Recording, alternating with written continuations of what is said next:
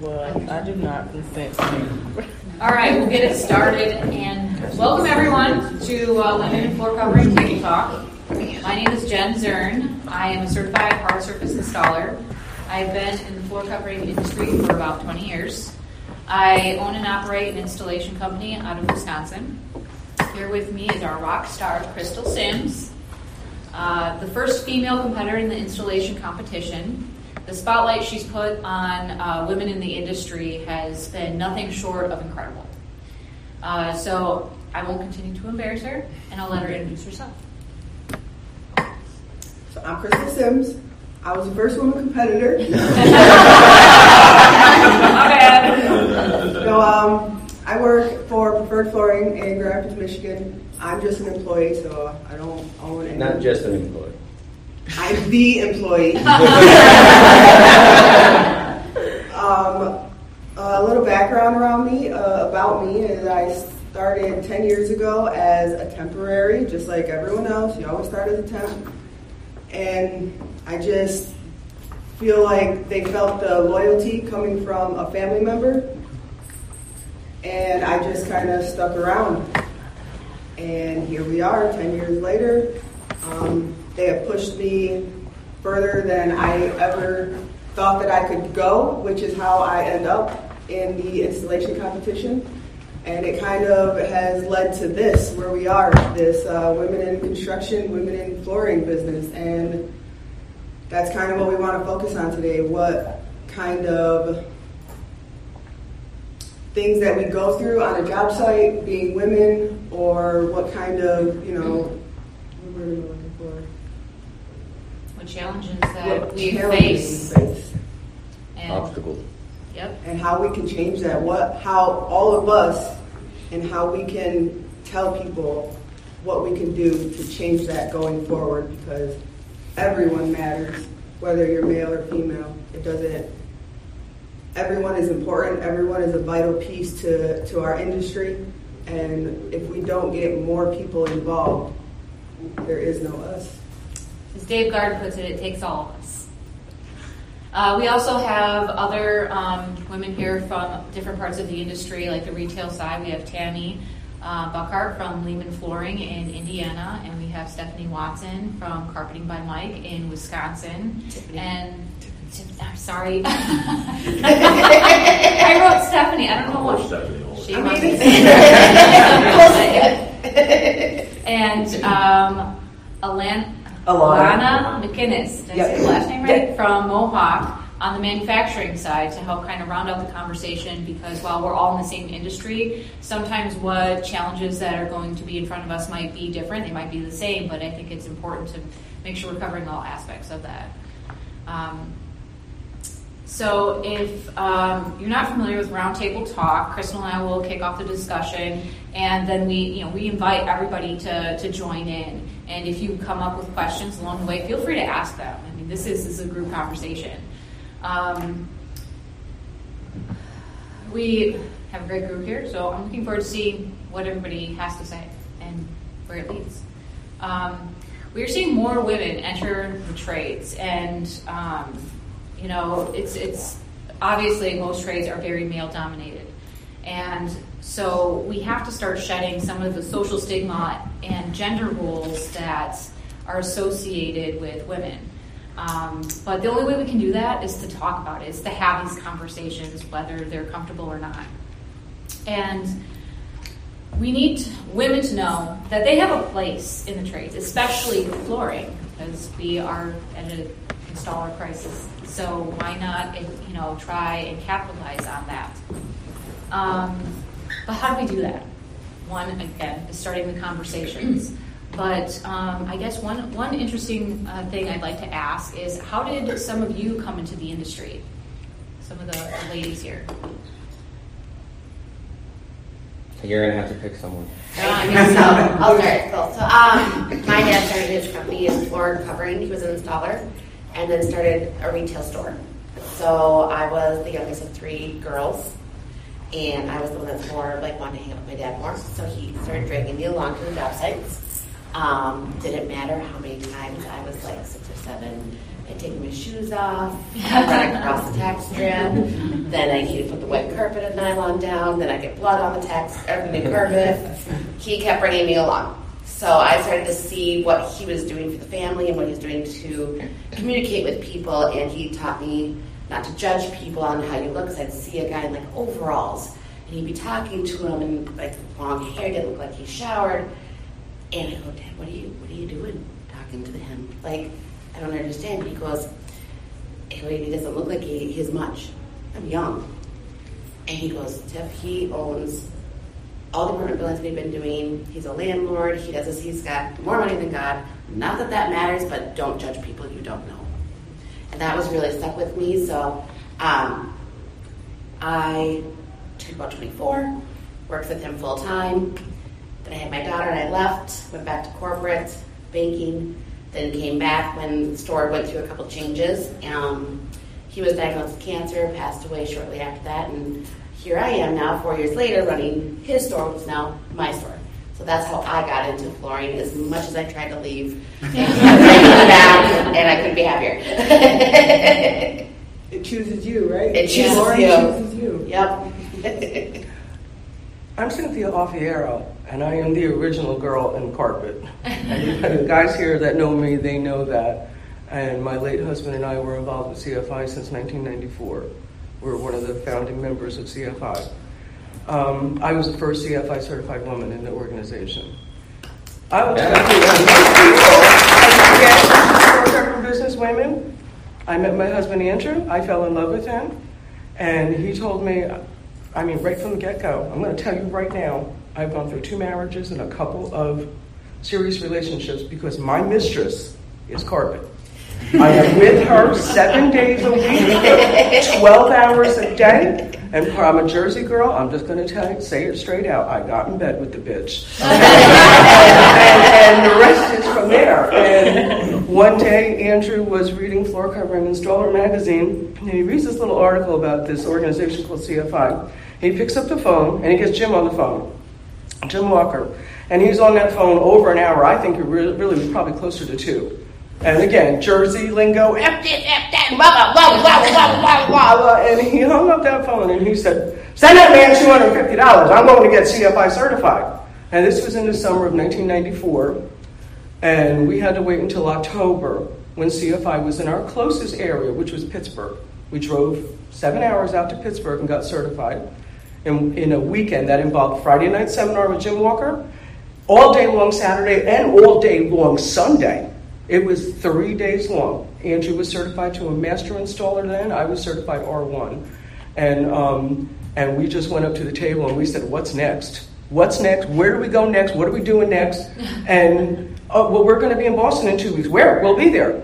And we just started following them around. And they literally called us the first Jim Walker groupies. But I will tell you, as far as women are concerned, how you're going to get involved in this business is you're going to fall in love with someone who is in, already in that business. And if you want to have any kind of relationship with them, you're going to get in bed with her too. Okay, that's all I can tell you. Um, but in, in, I was looking yesterday, listening to um, you know all the speeches and stuff like that. Um, you're preaching to the choir. Everybody, again, the, the people who have been here since day one. We've been hearing this for 30 years about the crisis in floor covering. And I, I tell you, last night I kept on thinking two things. Number one, the future of floor covering very well may be female. Okay, to see a couple of women out there on their hands and knees, I mean, making stars last night. You guys were walking past us last night, and we were like, let's see what you did. I mean, we're like proud parents. We want to put this stuff on the refrigerator. And you're like, "What's my first time, but I didn't really fit it. We don't care. Bring it. We want to see it, you know? Um, and the other thing is, oh, I tell you more and more, I think the future of floor covering looks more and more like stained concrete. Um, it's not just carpet. And I will tell you, Jim and Jane and whoever, actually these founding, there was like 16 founding members, had the vision to call the organization international, to think globally. And then floor covering, to cover everything, even though CFI was first and foremost carpet, carpet, and more carpet. That's all we did was carpet. And nobody did carpet better than CFI. Um, there is one thing that is an exacerbation that I don't think we've ever had before. And that is in today's generation, we have about, and I don't mean disrespect to any of the young people who are here, we have about the laziest, least motivated generation this nation has ever seen. And I hate to think that we're part of it because of our kids that always say, Mommy, Daddy, I want. You want abracadabra, you got it. I came from the generation you want, you go get a job and get it. You know, even to the point when we were teenagers and we were all having a little part time job and we're, Mom, we're out of milk. My mom would say, Well, go to the store and buy some. You know, mean, you have your own money. Today's kids, they ain't about working. And it's not just in the construction trades, it's straight across the board. The industry, you know, um, hospitality industry, retail industry, um, medical industry, people leaving in the droves. So, like, I really don't know what the magic, um, you know, ingredient is to get this. Again, we've been hearing this for 30 years, but yesterday, what I saw that really did my heart so much good was seeing the girls out there. And I'm like, yeah, maybe the future of floor covering is female. Um, I will tell you, I was a former carpet retailer. Okay, Andrew and I had a great big carpet store. 98% of my customers were women. They were women. I had like two men that walked in my room, both of them were gay. All right? Um, but I tell you what, it's all good. Now, one day, Andrew comes into the carpet store. We had a 3,000 square foot carpet store, remnants all over the place. And I'd have these ladies come in and they would have, you know, their little swatch of their pillow, and I like this green one over here, and oh, I kind of like that blue one. So he came in one day, and literally the carpet store looked like a pile of pickup sticks. And he was like, What in Sam Hill are you doing? I color coordinated the store. Here, yellow, I mean, like a rainbow. And the ladies that came oh my God, green, I need this green. And, they, and I'll tell you what, a couple things happened there. All right? You, number one, I was thinking like a woman. Number two, it showed me what colors move the fastest. I got my women out of the store probably 20 minutes faster in making their decision because color is the number one thing that they're looking for. The other thing that I learned how to do on my own, no one taught me this, was I used to qualify my customers when they came in. I had a prime example. I'll tell you about this lady, Pat. She came into my store. She was Belmar, New Jersey. She had four children. She was a Cub Scout leader. She was a Girl Scout leader. She had a dozen kids in her house every single day. And she said, I want beige carpet. I said, No, you don't. Uh-uh. I'm not putting beige carpet in your house. And I talked her into Hunter Green. And she came in my store six months later. She said, You saved my life. You really did. You know, you run a vacuum, it's probably got a million stains on it. You can't see them, but when I vacuum it, it looks brand new. But I need beige carpet in my bedroom. All right, I'll do beige carpet in your bedroom. And three months later, she walks in my store. My littlest one came in my room in the middle of the night. Mommy, I don't feel so good. But I threw up all over her carpet. And the last thing they ate was like cherry Kool Aid. She was like, I got to get it out. So I went and got that out. But I got to know my customers. And I got to qualify them. Tell me about your life. You know, do you have you have dogs? You have uh, somebody in a wheelchair? I mean, because depending on what your use was, I'm going to sell you the right product for you. You know, so um, that was one thing that I earned trust with my women because they were like, this girl is not going to lead you wrong, not ever. You know, but um, I didn't mean to come in here and just like charge like a bull and take over this. I've been looking forward to meeting you. But that, that, is, that is using. But- And that Starting Alan, like a Alan bull. And I have been me. known Cynthia for 25 years. If anyone else wants to talk, you're gonna have to interrupt. Right now. No, I like can listen to her all day. Yeah, I know. Great Now, conversation. most of you find that though. The way you get into floor covering business is because you fell in love with a man that was in the floor covering business, or you were his daughter. You know, um, I did know one lady. Um, she was actually about ten miles down the road where I had my carpet store, and I said, "How did you get in the floor covering business?" She said, "Well, I threatened to turn my father into the IRS." and I said, "All right, whatever works." You know? But um, you know, seriously, that was a true story. That's what she said. But um, but there you go. That's how women get in the floor covering business. But, so it's kind of refreshing to see more and more girls in there. So. Um, Well, I personally came in because I met somebody who was in the floor covering business, and you know it was a slow integration. And one day somebody's like, "Duh, didn't show up." I'm like, "I'll get my hands dirty," and I never stopped. But then I have a question for some of the guys at the table. How how did you get into the floor covering uh, industry? Because I've heard stories from middle aged men that have come into the industry from women, and that I find absolutely That's a little. interesting for the simple fact that at that point that would have been a different time. It's very rare that I that's the story. I got to start Yeah, so I got into floor covering because uh, the girl I was dating in high school um, dumped me for this this guy in a grade above me. Okay, so I was uh, 11th grade, 12th grade thing, and uh, and this was I was actually it was after prom. I'd taken her to prom, and then I got dumped, and he was a carpet installer. So I thought, well, I could keep an eye on her if I became I became his helper. So I I'm a stalker. like. I was an stalker and you heard So, out. I, I was I was going in a No, different direction. you. but you totally I zigged, you well, I've been zagged. floor covered because of the woman. Is what my point is. And uh, oh, by the way, they got they got divorced. and, and he's a he's a he used to be a rep for, for Mohawk, and, and now is with some other company. I see him all the time, and, and I don't talk to her anymore. That was a very interesting story of what you said though about women getting involved, or men getting involved because of women. It's, That's it's, a, it's a story you don't hear that often. and No. I find it very interesting because if you look at that that timeline, it's just like that would have been a very difficult market for that that installer to have been in. But um, you know, do you want to take this part? Oh, okay. um, so Crystal had done some research, and the word feminism is derived from the philosopher Charles Fourier, and it's meant to describe feminine qualities and character, a concept that's rooted in women's rights and determination for equality. And the reason why we're bringing this up is because most oftentimes it's per, it's mistaken as women perceiving themselves aggressively superior, and that's not what this is about. It's about having an equal place at the table in a very male dominated industry. That's it. It's not a competition. We're just, we, we want an equal spot at the table. And according to the U.S. Labor Statistics, statistics in 2020, um, women make up 11% of the workforce in the trades. That's all the trades combined, 11%. So women are often underrepresented when it comes to the trades. How do you guys feel women are represented within our industry? Like, do you, do you think we're getting the representation in floor covering like we should? So I'll, I'll talk about that, right? Because I've been on kind of the, the forefront of everything with.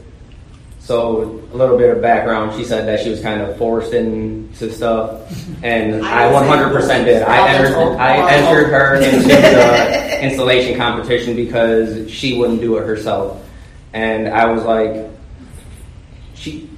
Sometimes you need someone to believe in you in order for you to believe in yourself, and that, I was kind of that guy, right? It was like, I know how good you are.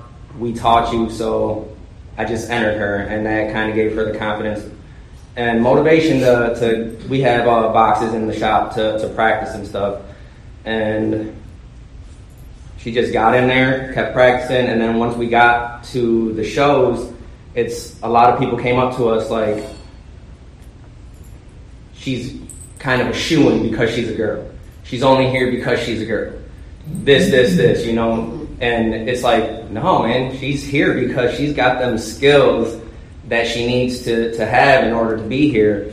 And it, I don't think it was until they actually seen her produce that they changed their mindset. But that's kind of the mindset that a lot of people have is they're only they're only there because they're a female and you see a lot of stuff with inclusion lately and it's not just the females but it's you know a broad spectrum of inclusion that people are talking about now and women are just one aspect of that but without without talking about it and having having that conversation you don't really know so women are are definitely underrepresented, right? And it's stuff like this that has to happen in order for that conversation to, to keep going. Absolutely. Um, there's been people that have came to our shop and they're like, we we're here because of her. I don't want anyone else to install my floor. We're here because she, she works here. And I mean, it, it it's definitely something that is uh, growing, and I think that it's going in a good direction, but the mindset of a lot of people need to change for this to to What's keep the- on going. What's the approachability? I mean, for for people, so we I own a commercial floor covering company in Wichita, Kansas, and I also own a piece of software that is meant to, uh, you know, elevate the labor trade. But what's the approachability to how, how do uh, how does the say decision makers approach the woman workforce in a way that is attractive. Uh, just your your example right here, Crystal, you're very talented, but you you got you had to have a shove into it. So once you got that shove, what do you see now that could help? Uh, because for us, we know that uh, we have one woman installer out of hundreds, and uh, she's very talented came through a husband as well. You know, fell in love with a guy that loves flooring and is doing flooring. So, but an outreach. What is? Do you guys have any advice for outreach to approach women and the opportunity to get into the trade? Like, how do you bridge that?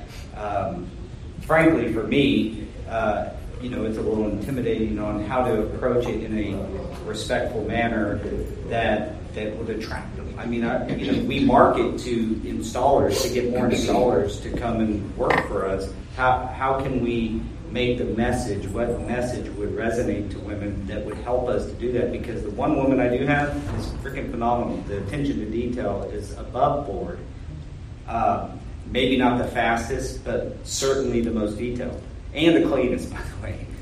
Which is those are qualities in flooring that you uh, has to happen. One of the best compliments we get is when our crew left the job super clean. Left it clean. The details were were like those check marks were made. So what can we do from flooring contractors, manufacturers, and and and flooring retailers to have a message that would resonate from a marketing standpoint? What marketing? I market to to uh, any installer. We don't exclude women, but we certainly our messaging must not be hitting home if if if that demographic is out there for us to grab from. We're not doing a very good job at it. So, do you have any advice for for that? I will tell you, everybody that knows this, okay, floor covering, floor carpet installation is, is, is not for the young at heart. And I remember many, many, many years ago having this very, very arrogant guy come up to me. Yeah, you're a floor installer. How do you lift those big old rolls of carpet? I said, with my big yellow forklift. Seriously, this guy was getting in my grill. All right, I'm going to tell you something. When I was working with Andrew, you're going to get monkey knuckles. Not a joke. If you, I could, I could tell you from looking at a man's hand that he was a carpet installer. Yes. Swear to God, you, they got their characteristic calluses. Absolutely, monkey knuckles. You go like this, okay? Your hands are going to look like that. You rub down enough carpet like that, it's going to happen. Now, an interesting thing happened when I first met Andrew. I had signed up for nursing school. I'm going back to 1990.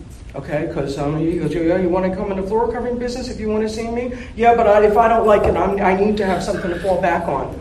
Okay, so I signed up for nursing school, Monmouth County Vocational School in, in New Jersey. It took me a year and a half, a year and a half actually to get into the program. And I'll tell you why it took a year and a half. Because every single time a man went and signed up for that nursing course, a woman was bumped down and he went to the top of the list because they had a drive to get men into nursing because nursing was almost predominantly women. And they said, Oh, we have a problem here. We have 300 pound patients now. We need to get the guys into nursing. So I, I saw my bump, myself bumped down three times for three guys that came into nursing. All right, so now another thing that happened was they found out even the biggest, strongest men nurses aren't lifting these 300 pound patients safely. So what did they do? They actually started making, creating equipment like slings, seriously, slings to pick up motorized. You're pressing a button, you've got them locked in, and literally you're like moving Shamu from that bed to the side. I'm not making it up No, to you. no. That's It what is. is It is what it is. absolutely happening. I mean, I've seen hurt people hurting their backs and whatever trying to move people like that. We're doing to take that same technology and move it to carpet because I have been with Andrew lifting 800 pound rolls of carpet. Are you getting ready? You know, like you got to, sometimes you got to move it. Other times, you know, even if it's from the warehouse, a lot of times you, all right, you got your cut list right there. All right, let's cut this baby up before we even get there. Okay, you got to make sure when you're doing that, you better trust those measurements are going to be spot on. Okay, so you're, you're cutting them. So, you know, you cut up your pieces in your marked living room, whatever, and you load up that truck with all those pieces. And then, I mean, I remember having a couple of times where, you know, I mean, really, experience is wonderful. All right, I bought this roller carpet. It's a 12 by 27, and it's a big commercial piece of product. Um, where we had our carpet store right next to Ocean Grove, New Jersey, is a very Victorian oceanside um, uh, community. And we sold a ton of pattern carpets. They were beautiful. And these two guys came in one day. I want that. Can you please deliver it for me this afternoon? We said, Yes, of course we can. He was on the third floor. And we were going up. I mean, I can't even tell you. I was like, it took us an hour to make this delivery. So, again, a lesson learned. You want us to, I don't know where we're delivering it to. If it's, you know, drop it on your front porch in there, that's fine. But if we're going up three stories, you know what? You're, you're going to get charged for that. Okay? Because I'm not taking a roller carpet that weighs, you know, 300 pounds up three, three stories, you know, like in a loop to loop like this. But, um, you know, um, as far as like when we were talking about getting women in there, I mean, that's, it's a rough job. I will tell you also, too, and that was one thing about me, is that my primary job was doing the finishing work, trimming up the seams, vacuuming, uh, and God is in the details, just like you said. And they say those girls, not only that, I've heard of the, a lot of the installers of workrooms that did have women in there, they said the girls were their best installers. They showed up. They didn't go out and have a beer on Friday afternoon and not come back. Okay, they did their job. They did it well. Seriously, there's a problem No, out I, I mean, that's our experience. Yeah, exactly. The point is, is like, how do you, if, if you're talking about getting a significant amount of uh, skilled labor into our trade, and a good portion of that we would like to see be female for all the reasons we've just talked about, then how do you attract? What, what do we? They, they have to know it's an, it's an option. They have to know it's an option, and they have to know it's an inclusive industry. Where How do, we Yeah. do, how do you do that? It's Isn't the elephant exactly. in the But we room got to start by having the sexism? conversation and changing the mindset. What isn't the elephant in the room sexism? Why don't we just call, talk about what You're we're talking you're about? absolutely right. Right, That you know, is a guys, guys don't like to share knowledge with each other. Mm-hmm. Okay, and we had that experience when we when you were certified. And we were in Davenport, Tony and I, and you guys came out to help, and we had twelve or so guys from from uh, Carpetland, and Jen was there. So Tony and I said, we called Jane. Let's put Jen in a box and certify her. She's here, and you didn't necessarily weren't really pleased with that idea, right? I mean, you weren't like, oh yeah, I'll do that. We kind of, again, like You get- Sometimes you we- gotta okay. So when you're pushing someone against, against a time of people blocking, and it's mostly guys, okay. So she, the only situation Tony and I had was that Jay was to stay away from her. Okay, and for a good reason because Yes. she's very, um, you know, he, he would be, have been too hard, and, and she would be nervous about that.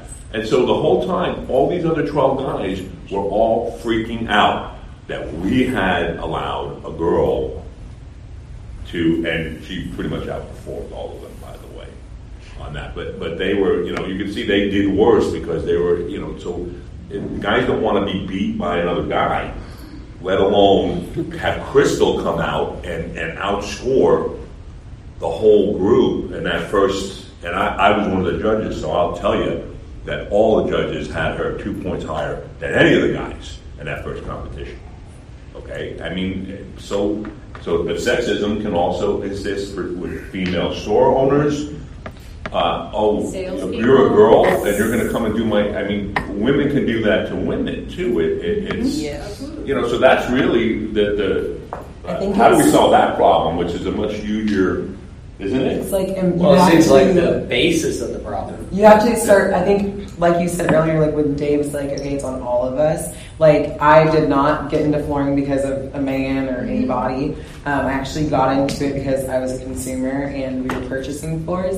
And I was in college, needed a job, and then once I got out, obviously I went to Mohawk, joined through their Aspire program.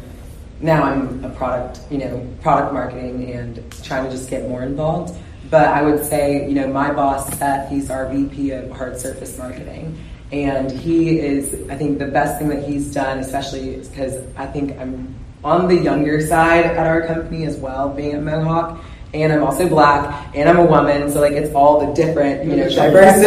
Yeah, I'm like, I got it all going on. Yeah, got But, all um, inclusive. Yeah, it's like I got it all going on right.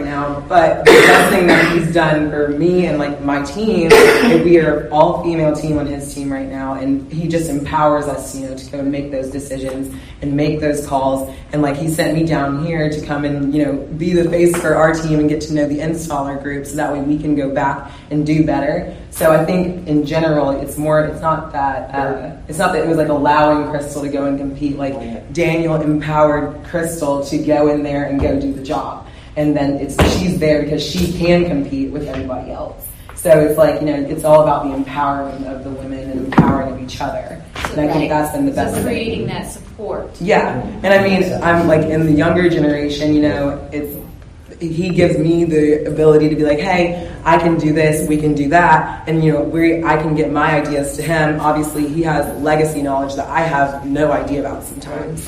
But once I get that knowledge, then I'm actually able to go out and make like strategic decisions. And I think that's like another big part is like it's not just you know. I don't think everybody in our generation is lazy, but you know, That's a discussion that we can yeah, have but too, it's, right? it's But- more about you know just giving giving each other the ability and the power to you say like, okay, yes, this is why I'm here. Yes, this is why we do this. And I think that's what it's about really at the end of the day. So I will tell you, in New Jersey, there was a company called Worldwide Carpet. And the man that ran the workroom was a fellow by the name of Kevin Gamble, and he believed in CFI. So Kevin Gamble had a bunch of Spanish installers. They were out of New York. And it was in the 90s that the year that the Yankees were playing the Mets, because I'm a Yankee fan and my husband was a Mets fan. And they paid extra to pay Andrew to come in and work with their guys on power stretching and pattern matching.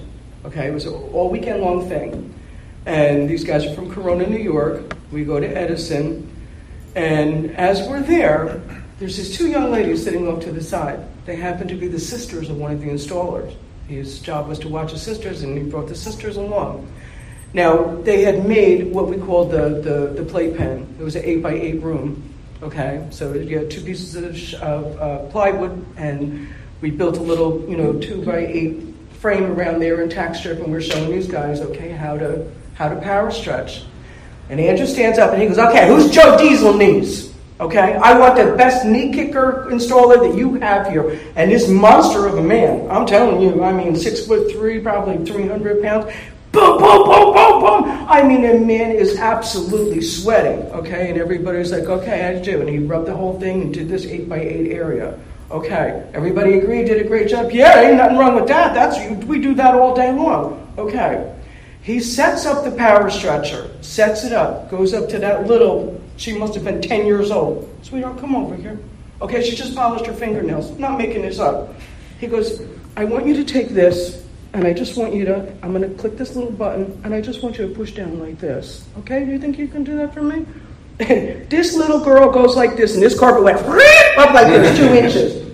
Okay, so this little, Andrew showed number one, the proper tools. Okay, mm-hmm. because these carpet installers beat themselves up all day long, thinking knee kicking is the way to install carpet, and it's not. It's just a way to get old and destroy your hips and your back and everything else.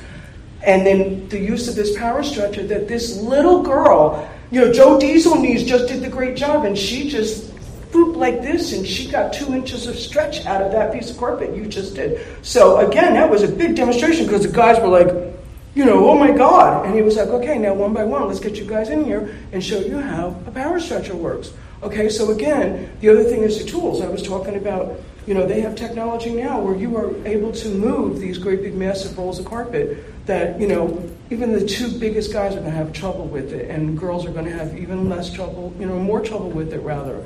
Not all of them, because I've seen some women in this business that, some big strong girls, you know, um, but we still are considered the delicate sex, you know, Right. so So trying to combat on that delicate sex, I think there's a another side of this that we're not talking about besides sexism is, I think it's a generation. A lot of the gentlemen in this industry are older. Yes. Their moms and dads raised them to treat women respectfully. They are a lesser gender, not disrespectfully, you take care of them, you cater to them. There's a whole gentleman's guidebook about how women are always, you know, put in a safe position Right. where you're walking on the street. So they were raised this way.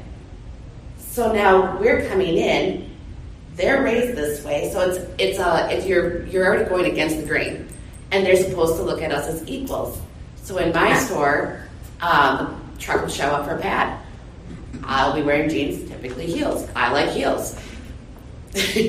and the pad truck will show up, and there's these big, you know, semi truck drivers. He's like, "Well, who's going to help us?" I go, "Well, I'm the only one here." He goes, "Oh, all right." all right." And I get in there, throw them over my shoulder, and walk them from the truck to the way they go in heels. And I will tell you, every one of them laugh when they're done. Good, I've seen men not even do what you do. And I go, I've been doing this since I was six because my dad empowered me. You know, I said I've been doing this and rolling them and doing what I can, but that's the other side of the coin is is they were raised.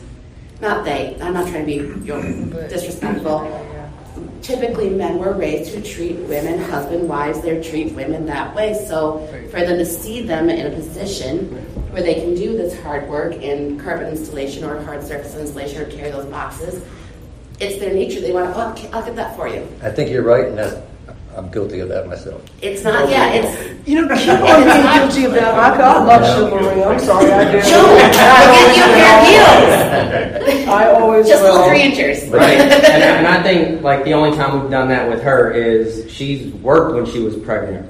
So Right. when, when she's pregnant, it's like, nope, we'll handle this. You go do something else. But it's And then- not here being disrespectful to us. It's it's literally another barrier that we're running across, but it's it's just one that's out Right, there. and, and Right. That, that's the older gentleman. Um, I myself, I'm 35 and grew up with a single mom, right? And she's always taught us that I don't care. A woman can do anything a man can do, and that's kind of how we brought her in here Yeah. too.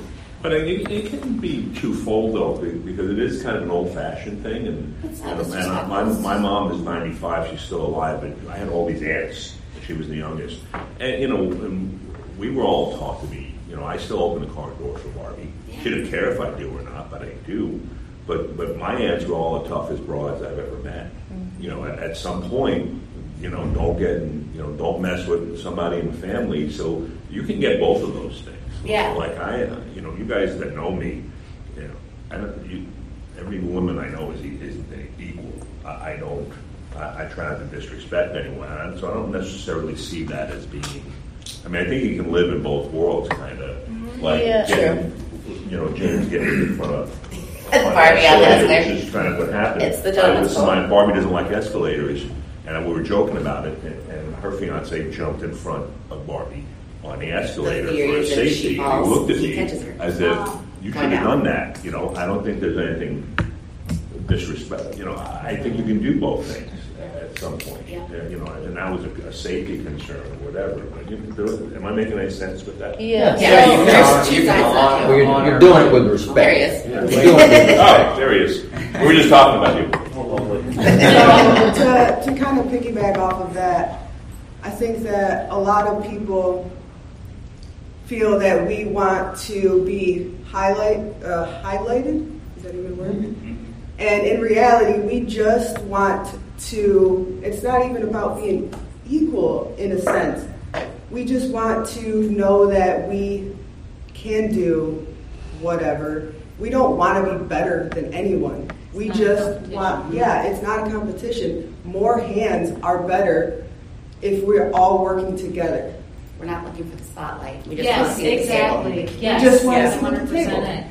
And I was, we were raised by a single mom, so she was always pushing that, you know, women can do anything.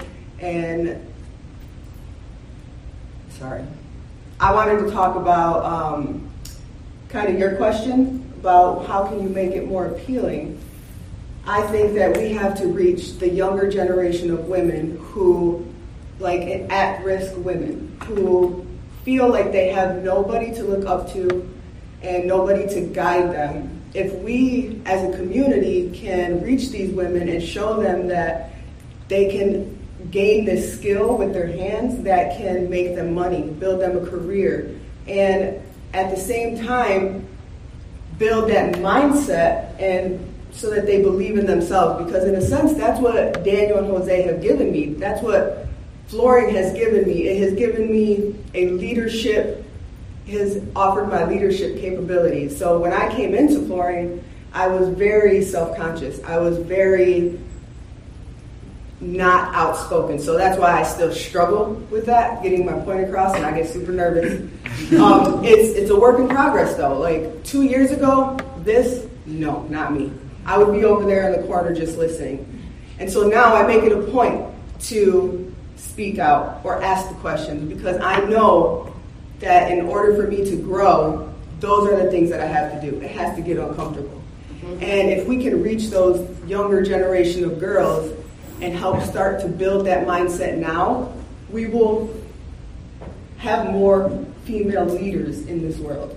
And I feel like female leaders, we have a little bit different approach because we can be a little bit more, we feel Empathetic. empathetic. That's the word I'm looking for. We are a little bit more empathetic. And I know some empathetic men. It's, it's, you know, it is what it is. But I just feel like we can relate on a different level. We can, as a leader, I can, I know all of my crew. I know what I can and can't say to every single person on my crew. I know their strengths. I know their weaknesses. And I think that if we can bring up more of those leaders, not only women, girls, but men too, if we start to, like a mentoring program, if we reach them at a younger age and offer the whole package, that's what a lot of women have to offer. The women who have grown and are in these positions that are here in this room, we have those things to offer. We are empowering. We have stories that can reach, you know, the souls of young people. Like you- you, you remind me so much of my mom. Do you I can listen to you all day. Do you think that um, that other women would feel more comfortable talking to another woman that's in the field as opposed to talking with a man? 100%. Oh, definitely. Yeah, and I will tell you something, something that I heard, a couple of things. Andrew always, we used to talk about all of these other organizations used to watch CFI. What do these guys have? What are they doing? They're volunteers, they're not getting paid, they're working circles around everybody.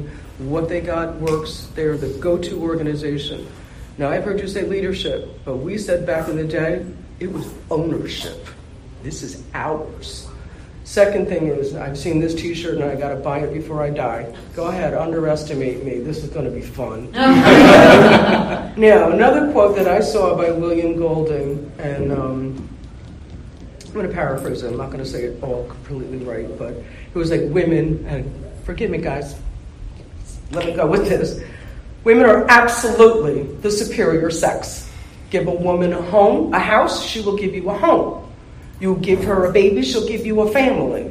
You know, um, you give her shit, and you're gonna get. You give her crap, you're gonna get a ton of shit. You know, but like every single thing you give a woman, she's gonna turn around and make it better. All right. So, um, but and I was a single mom. I had my daughter when I was 14 years old.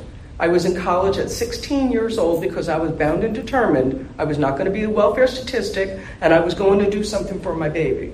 All right, so um, I wound up getting married at 20 and, and having a family, but I'd been there. And um, I, I worked, I worked and I worked, you know, and I wasn't afraid to get my hands dirty. Another very, very interesting thing is,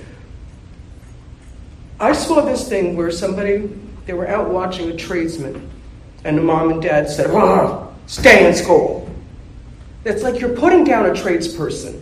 When in fact, those that are going to college come out of college on average with about $170,000 in debt, and the actual tradesperson is making, hmm, on average, $45,000, $75,000 a year, more than what that college grad is. You know, so don't ever put anybody down, a blue collar worker, if you will, working with their hands.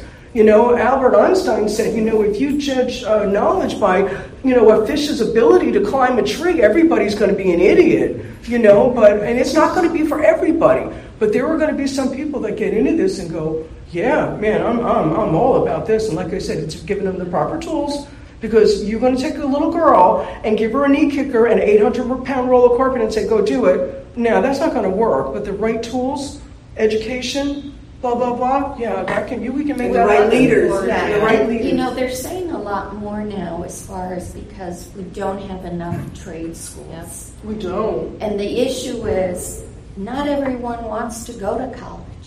Not everyone can afford to go to college. Not everyone has a parent that will dish out the money Right. for them to go. But what I'm seeing is they're talking about trade schools, but they're basically judging that on men, on boys. Yes, we have to. And, and it has to be changed to bring women in there, give them the confidence. I know myself, I was raised, you know, by my parents. My parents were immigrants. Came to the United States. They had two kids, three dollars in their pocket. You know, so yeah, we had to learn. I got into high school and uh, I was starting to notice I had a, you know, counselor basically went to my parents and said, you know what?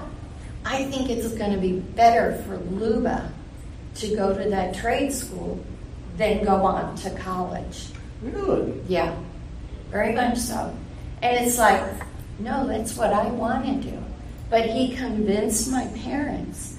So what did he do? He said, you know, Mrs. Wolosh, that was my maiden name. You know, Luba's gonna, you know, she's learning from you how to be a hairdresser. No, I wasn't. I wasn't watching my mother. But my parents didn't know better. And this is what you get with parents that don't really know. You know, they haven't been going to college and, you know, having all this money to go. So they convinced him. That's what he put me in. What did you wind up doing? What did I? I, you know what? She went to college. I well, no, not right away. Not right away. I went, and uh, I mean, I graduated. You know, I took the regular courses. I graduated, but I did. I opened up my own shop. Good for you. I opened up my own hairdresser shop. I did it for a year. I hated every single Oh. second of it. Yeah. Now, in 1970, you know, I was making a thousand dollars a week. That was some good money. That was good money then, you know, especially when you charge someone a dollar seventy-five to get a haircut. you were working some long hours. Then. I was working long hours. Yeah, you were. And uh, so, but yeah, it was good money, but I hated it. Yeah. And I finally told my mother, I can't stand this. I don't want to see Mrs. Bundy again. I will never forget Mrs. Bundy. Beautiful white hair. And what does she want? She wants you to turn into this bluish purplish hair. And if you didn't dye that correctly, she says, I want you to fix this. Oh. And it's like, you couldn't take, I couldn't take her, but she kept coming back to me every week. you know, it's like, well, if you don't like what I do, then please. But I wasn't, you know, living in a small town, and that's kind of what you did. Uh, and my parents, you know, they found out later on. Right. They sent my brother to college. Okay. He was going to be the big doctor. Oh. He went to college and he flunked out the first semester. Okay. and then, But I think the big thing is, is they were they were recruiting, going to families to get into these trade things according to what their parents were doing. If they were successful businessmen, lawyers, or whatever, they didn't go to their kids, they would go. So I'm seeing and I'm hoping that now, with the interest of trade schools coming back, is what we have to do is say, no, it's all sexes. No matter what they are, white, uh, rich girls, you know, and, and whatever, boys or it's got to be all sexes and that. And I think what we have to do for the girls is give them the confidence. Yes. Now, I have to tell you, my husband gave me the confidence in that. You know, I told my mother I'm going to go. I, I worked at the phone company as an operator for Bob Bell to make enough money to try and go to a school myself because my parents didn't have it then. And uh, I did. I went into merchandising and, you know, did that, worked my way up with the executive training program. They encouraged me to keep going, and I became a buyer for a store that used similar to like an Neiman Marcus store. And I became a buyer, and I loved it. It was great. But then I, you know, opened up my own retail store, and then decided, you know what, I'm going to go back to school.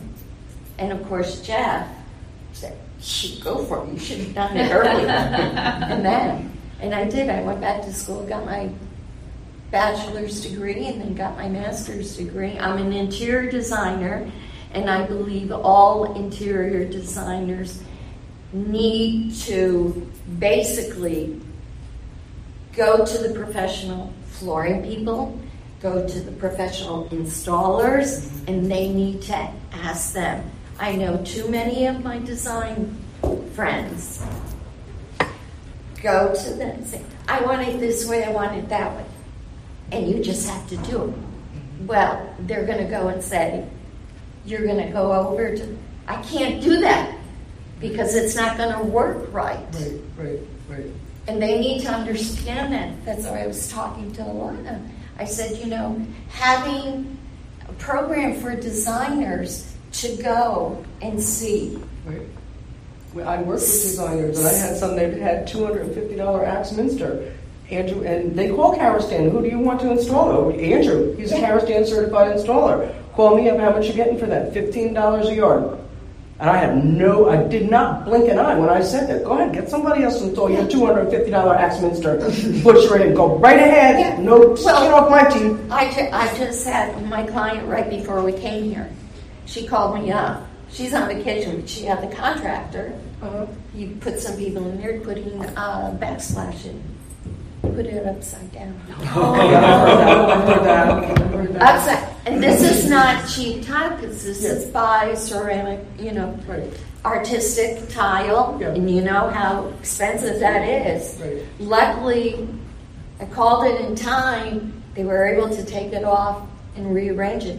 But if we waited one more day, that would have been the end. Yeah, yeah. And there was another story, I'll tell you, this is an interesting thing, a very, very unusual thing. It wasn't with us, it was another CFI installer. It's working with a designer, very elaborate piece of carpet, and it had a border around it, going in the bedroom, and this guy did a fabulous job, and the designer walked in and went, You installed it backwards! It was supposed to go this way, that was supposed to go this way in the design. Okay, so I don't know if you've ever come across that before. That was a real thing. And this guy was like, nobody gave me any specifics on that. Now, he learned a very, very valuable lesson when he was dealing with a designer. How do you want this pattern? Is it that way, this way, this way, that?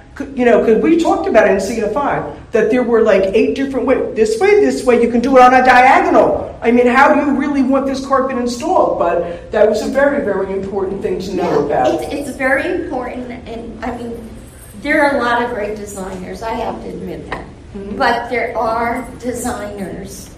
It's like the one house I went into, and with the seam, they they did it so it's from the window back. Okay. And when the sun shined in, you just saw that line. Right. And it was like, that's not right. And I mean, I learned a lot of this stuff from you folks, being here, coming, and that. But I think it's something that we need to communicate and communicate with all installers, Well, see, As an installer, I can tell you right now, right off the bat, when you're telling me it was right in front of the window, that was a correct placement for it because it probably got absolutely no traffic on that seam. Yeah. What you need is good window treatments to calm that thing down. And they can be way the other way. You can walk across that seam all day long. I mean, I'm four steps If ahead the of you seat on that shield one. had, it wouldn't have peaked either. You know what I'm talking about, you But know? I mean, but- uh, you walk in there, and you know the light comes in. You're not going to keep that that curtain closed all day. No, I'm- So, yeah, I know. You And know what I'm see talking it. It's communication is what it is. communication. is. That's Yeah. what it So- is. But I think the big thing is, is like, we're talking about, uh, when Jen and I were talking about all of this, you know, some of the different uh, conversations that we may have at this place. And um, we were saying, we should get some, you know, go to some high schools, local ones, get some, say, hey, they're having a convention. Is there anyone interested? and and that and it doesn't matter what sex you are or whatever. We want we'd like to have someone and then have them say having someone follow jay around. And jay can introduce them and show them what So- can be You were- done you were It is thinking true. exactly what I was thinking Well, last that's night is we need young people at the convention. Yes, convention. and that's what we, we had talked Yeah. about. We made that list Yeah. then. And as far as you need, I needed that person to give me my confidence back that, yeah, I can do that. Right, right. And I, I, you know, Yeah. NWFA did that this year. Now, I, I work for National Wood Flooring Association, and before the pandemic, we had this planned, and then two shows got canceled. But for the first time, Beth- Beth witnessed it. She was at our show. Um, we brought local high schools in, and we put together. We have a uh, what do we call it? A young leadership council of young people that we're trying to bring up in the trades and get out in front of young people in whatever town we're in. We'll be in Milwaukee next year. We already have three high schools lined up. And what they did was um, they brought in their VOTEC students and we sat them down with young people who were involved in all aspects of the industry. So NWFA is a little bit different. We're not just installers, we're the entire supply chain. So we have manufacturers, distributors, retailers, inspectors, installers. So we made sure we had every one of those career paths represented on the on the panel. You were in the room, I wasn't. Maybe 6 mm-hmm. people, eight people, something like that. And you know, eight, it was yeah. slow to begin with, but you know, the kids once they got a little comfortable, they started asking questions. So we started that way, and then we actually took them on the show floor and we introduced them to different companies. And our show is a very hands-on show, so you can run a sanding machine, you can use a, a nailer, those sorts of things. And we got those kids to those manufacturers who had those things that they could tactily touch, you know, and play with it. Um, and then we follow up with them after we leave that city to connect them with local businesses who are looking for contractors or for marketing help or whatever. I think that on the, the wood side, I don't know about the rest of the industry, but a lot of women tend to enter the industry on the marketing and finance side. You're in marketing. I entered the industry in marketing. Um, I know you have a, a, a, a marketing, uh, English writing type of background, and then you get in and, and, and you're here forever. Um, I, I told Beth I, I thought this was a part-time job for me. When I interviewed, I thought I'll get that done in six months, and then they're not going to need me anymore, and I'm here 20 years. So, getting the young people involved and getting them um, engaged, making them aware that the possibility even exists. We also participate in Manufacturing Day. I don't know if y'all are familiar with that. It's the first Friday in October, and we work with our manufacturers specifically who make wood flooring to bring the kids into their plants and show them all the different possibilities. Um, we've done that in Tennessee. They're now involved in their VOTEC program. So their construction program, if you look at what they do, they do everything but flooring. And they would have someone come in over the weekend, install the flooring, and then they move on to the next thing. Now flooring is a part of that construction program. It's really, really grassroots. We've been working on this for about 10 years, and we're just starting to see some progress. I have to say one thing. Andrew and I, can't tell you how many houses that we did carpeting, vinyl, ceramic tile, and brand new construction, and the builders here and the homeowners there. And we finished up after a week of doing floor covering, and the lady would go, oh,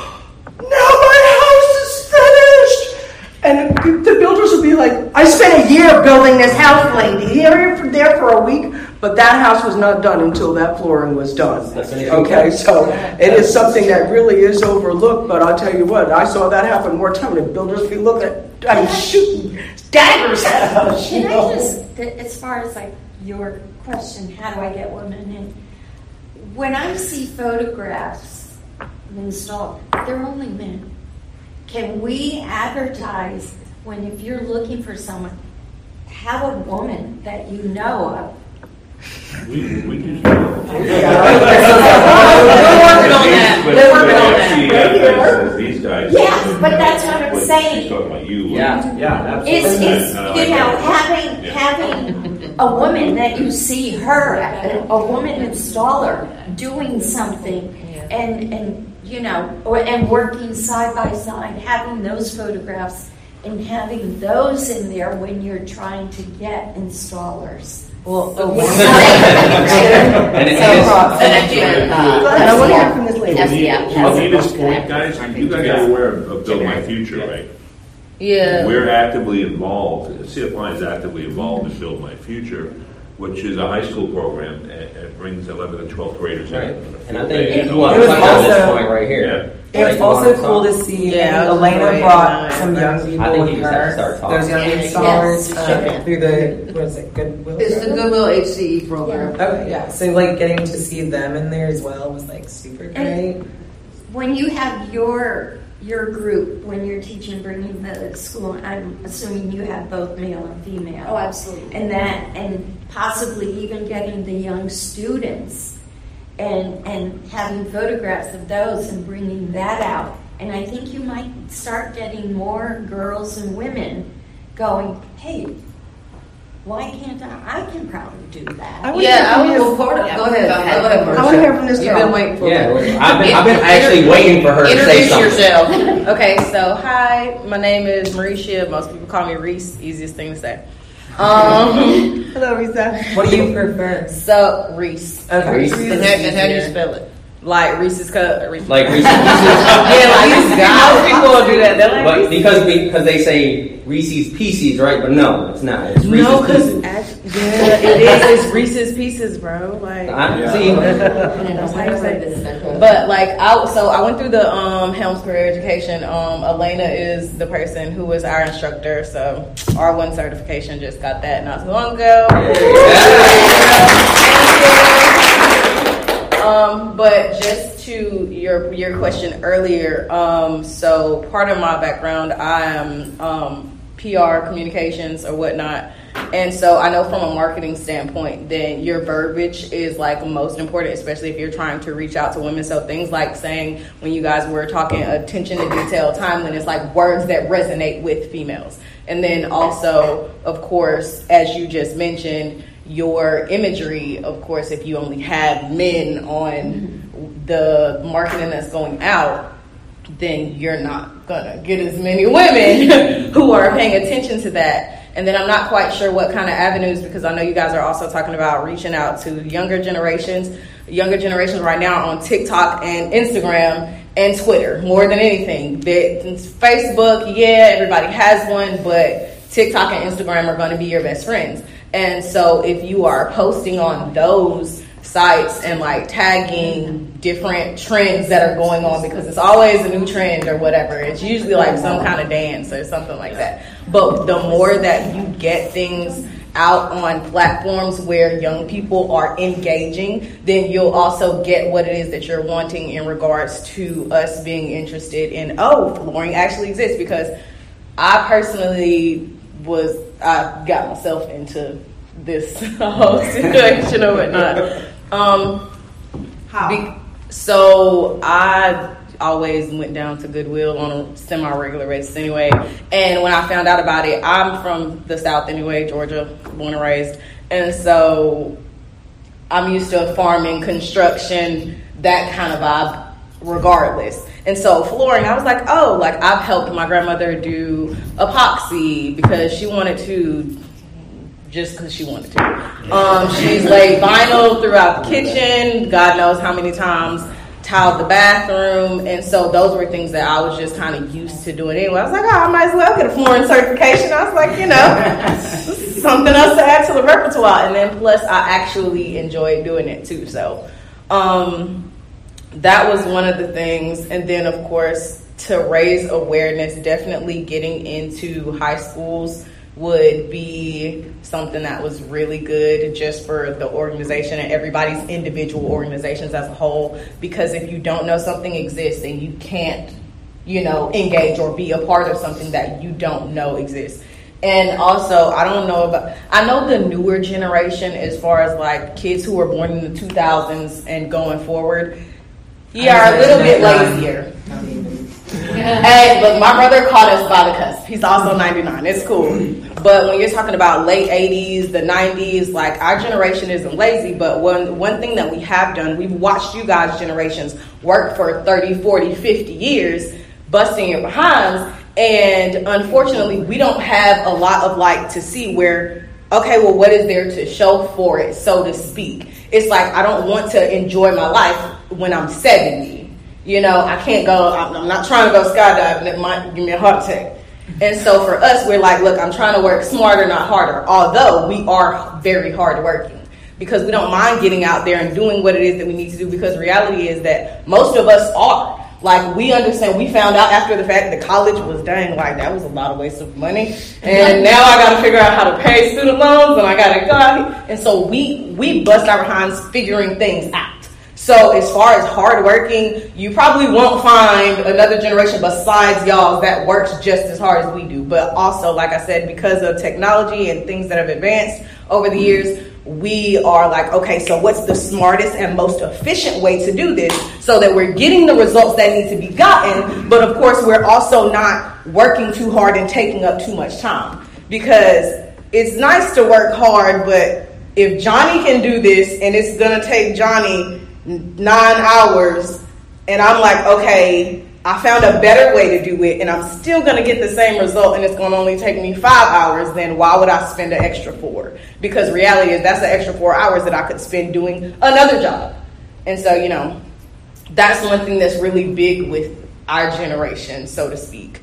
Um, and then of course you know I, because it is the women's panel as far as promoting women like that's something that probably should be done more because i know we're talking about sexism and of course the whole thing that's a male dominated industry which is cool. But if you are like if you know that there's something that's coming up or there's a job and there's a female installer that you can send out or refer to then do it you know, and then pro- make sure your friends and whatnot, because I know everybody kind of gets in their own little circles.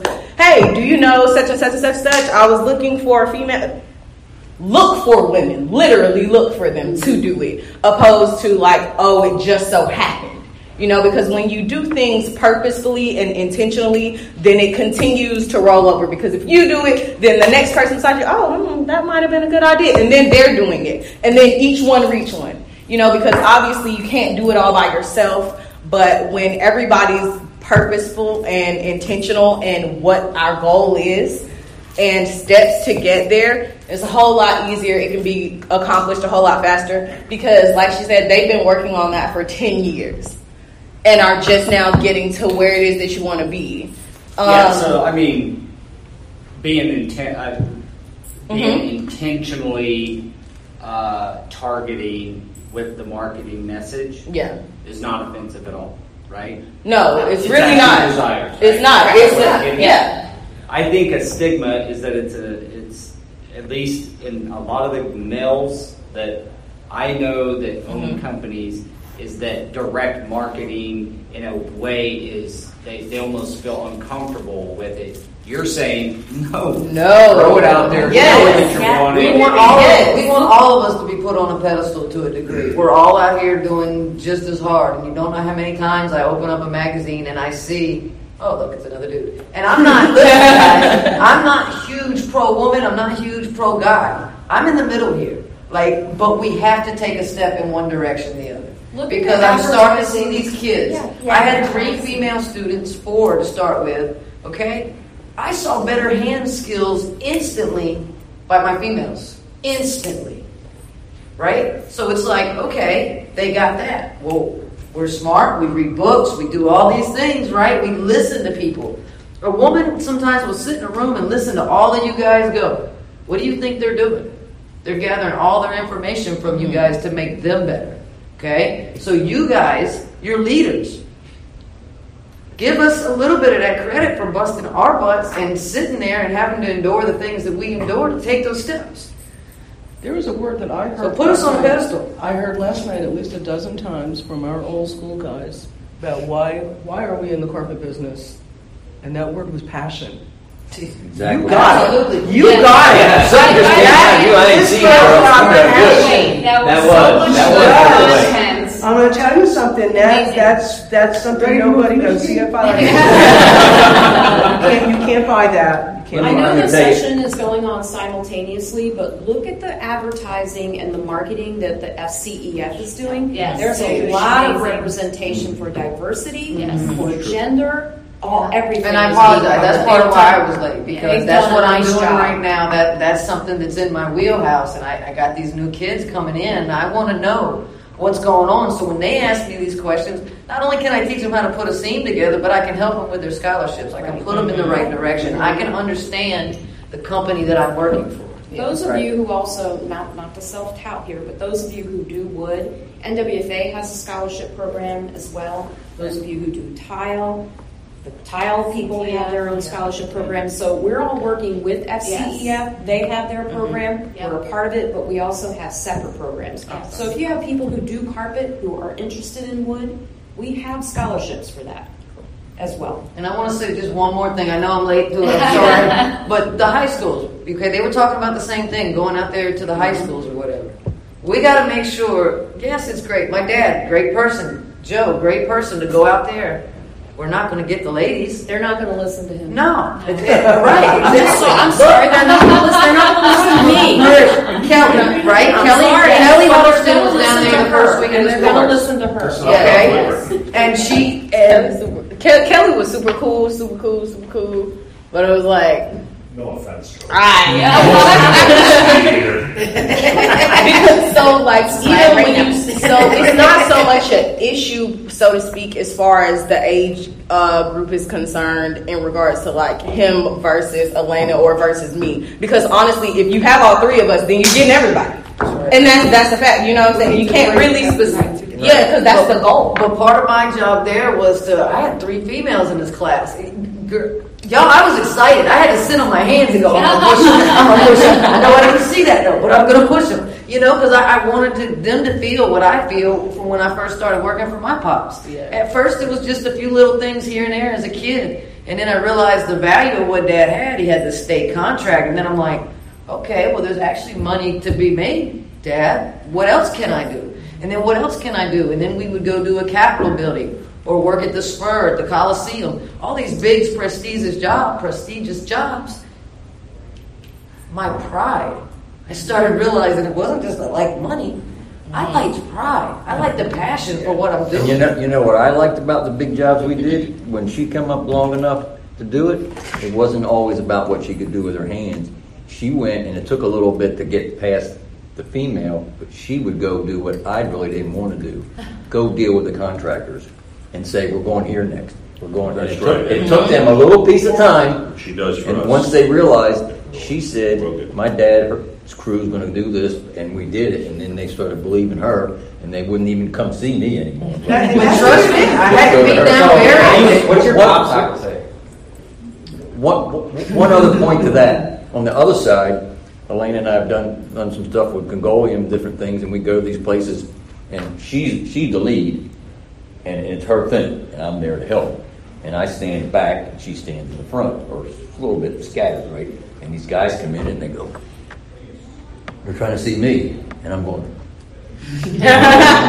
"This is who you're dealing with." And most of them did it perfectly good. And every now and then there was one guy. He kept he kept going around. and He's like, Yeah, and then when they, when their first contact, I want to shake like, your "You have a hand right here?" past me to Alan, and I'm like, no. But then- but that's then- because we asked them not. uh, We told Elena not to let you in. I understand. But then, but then that's all those cases. Once they seen that, and the other quick story is what you told me when one of your students came in in your other class, and he went, "Oh God, look, oh, I got her. I got to deal with her. She's going to be my teacher." I can, and what was it? 30, 40 minutes, an hour later, he went, I apologize. Yeah, you got, yeah. I- Only a few words. So we got barriers, and I know you guys are Yeah, time we're- watching. We yeah, got lunch barriers. is ready. As women, women, we got barriers. We have to stay strong out there, whether it's a general contractor, whether it's a homeowner, whether it's a job you're trying to sell.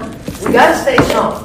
We can't let the, the constant bombardment of who we are put us down. Take those kids and get back up. I That's sat here, I sat here listening, and I make one observation, one couple notable observations. First, what's the barrier? And the barrier is assumptions.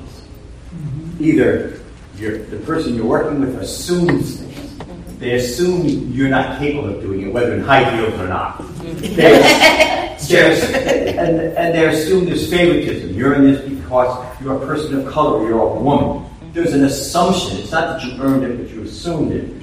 Um, they, you yourself will sometimes assume I'm not able to do this. is not what a woman does.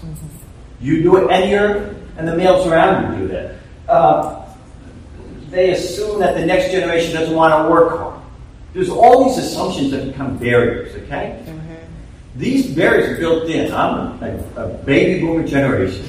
We were taught that with doors. My wife will tell you I have a hard time not walking on the outside of a sidewalk because I'm certain Sister Mary Peter's going to slap me in the back of the head. We have those assumptions. Martin Luther King had a wonderful line when a young woman called him and asked him, What can I do? And he said, Get out of the way. Well, I'm going to tell you that's what you have to do. Men are here to listen to you, you get the hell out of your way, and you tell them how to support you. Because otherwise, we can't solve this problem. Only you can. But we got to get the hell out of your way. I will tell you on the advertising thing. Remember the wonderful Nike advertisement, "Be like Mike." What's wrong with you? Be like Reese. Hey! What's, take care. What's what's the woman in employer uh, told you have? What's her name? Uh, Sarah, and well, she has a daughter that helps her, but Take pictures of them and say, "Be like Sarah." Yeah. What if we do something? The answer is you want to attract women. That's a really good marketing campaign. Yeah, It I, is. I love do it that way. But the answer is that all we Tom, can do is listen already got and, and follow the directions. Those- You have to get all out of this quagmire and, and this tunnel vision that men have of where you belong in our society. That's what I observe. It's all assumptions. Yes, sir. Thank you, Mike. Thank you guys. I did leave out. I want to thank Beth for always being here and supporting us and making us so many different conventions or events, making us look good and making the installers uh, stand out, and even trying to help us on the women's side. And I can't say thank you enough for that. And I wanna- we need that. Definitely. And Daniel wanted me to read this uh, pop socket that he got for me. Just always remember this: you're not bossy. You just have leadership skills. Thanks, everybody. I know y'all were all going to lunch, but can I get a selfie? Yeah. Because, you know. Are you gonna put us on Yeah, most likely. Wait, I can take this. You did that selfie. Miss Cynthia! Miss Cynthia, you must have There we go. Thank you. There's a challenge for your speaking. That's right, man. I love